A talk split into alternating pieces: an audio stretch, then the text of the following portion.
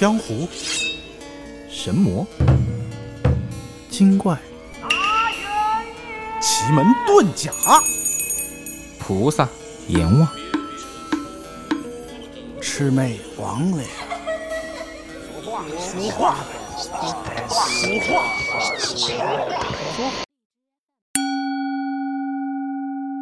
话说，子不语，南昌市人。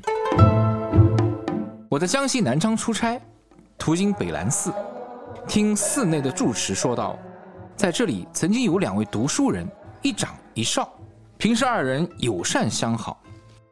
有一天啊，年纪大的回家突然暴毙而亡，年纪小的还不知道这件事情，还像往常一样在寺中读书。到了晚上睡觉时，年长者突然推门而入，轻抚着他的后背说道：“来了，老弟。小弟弟，唉，与你相别十天，不想竟暴病而亡。如今我是鬼了，朋友之情无法割舍，今日特来与你诀别。”年少者感到恐惧，说不出话来。死者安慰着他说：“你也不用害怕，不是为兄不小心啊。如果有心害你，我也不会直言相告。今日所来是想以身后事与你相托。”年少者稍稍稳定了情绪，请问大哥有何事相托呀？呃，我有老母，年逾七十了。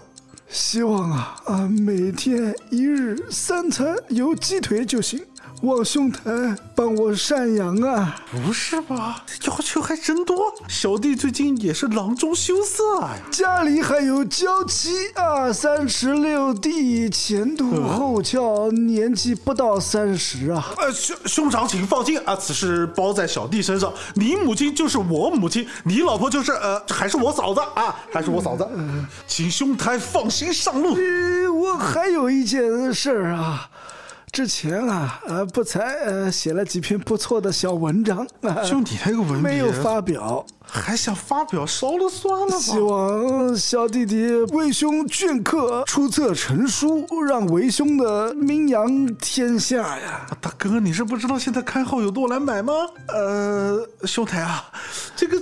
这呃，三十六弟，兄弟定当全力以赴，请兄台安心上路。还有一事，之前万宝龙呃出了一款毛笔，呃，钱还没结啊，几千文钱，我相信你不会拒绝的吧？老子才用个英雄，你买万宝龙？呃，可惜我那小娇妻啦。放心啊，小弟定全力以赴，请兄长安心上路。年少者一一答应着，死者起身而说：“唉，既然你如此够义气，我呢也随风而逝了。故人西辞黄鹤楼，西湖歌舞几时休？”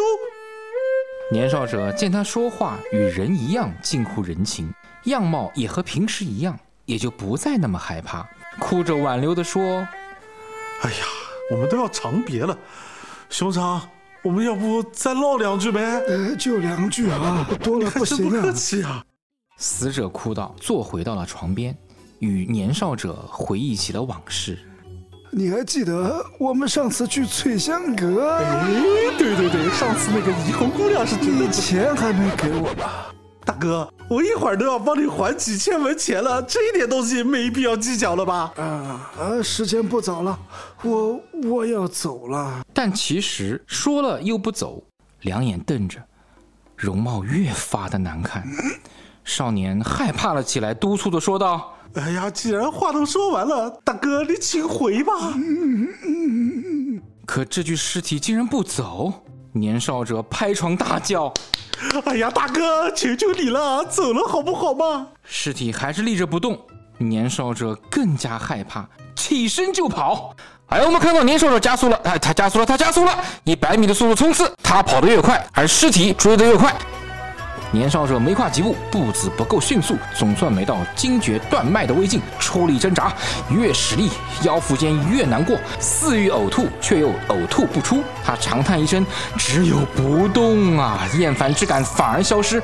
而年长者凭空一个转身，极巧妙自然的接上，有时跃前纵后，左窜右跳，闪转腾挪，噔噔噔噔噔，省略五百字。追逐了几里后，年少者翻过一个墙头，摔倒在了地上。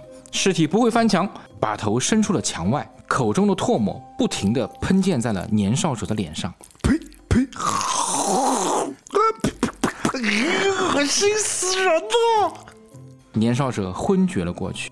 天亮后，路过的人看到年少书生，哎呦，他躺在这边干什么啊？看那个人脸上全是什么东西哦？白色的液体哦。喂下姜汤，将其救醒。此时，年长者的家人正在寻找尸体，听到了消息后，赶忙赶来，将尸体抬回下葬。官方解释：人的魂是善良的，而魄是凶恶的；人的魂是有灵气的，而魄是愚笨的。年长者刚来时，一丝灵气未灭，魄随魂动。等他交代完事情后，魂就散去了。而魄却留了下来。世间上的行尸走肉都是受魄驱使，只有有道之人施法才能控制得了魄。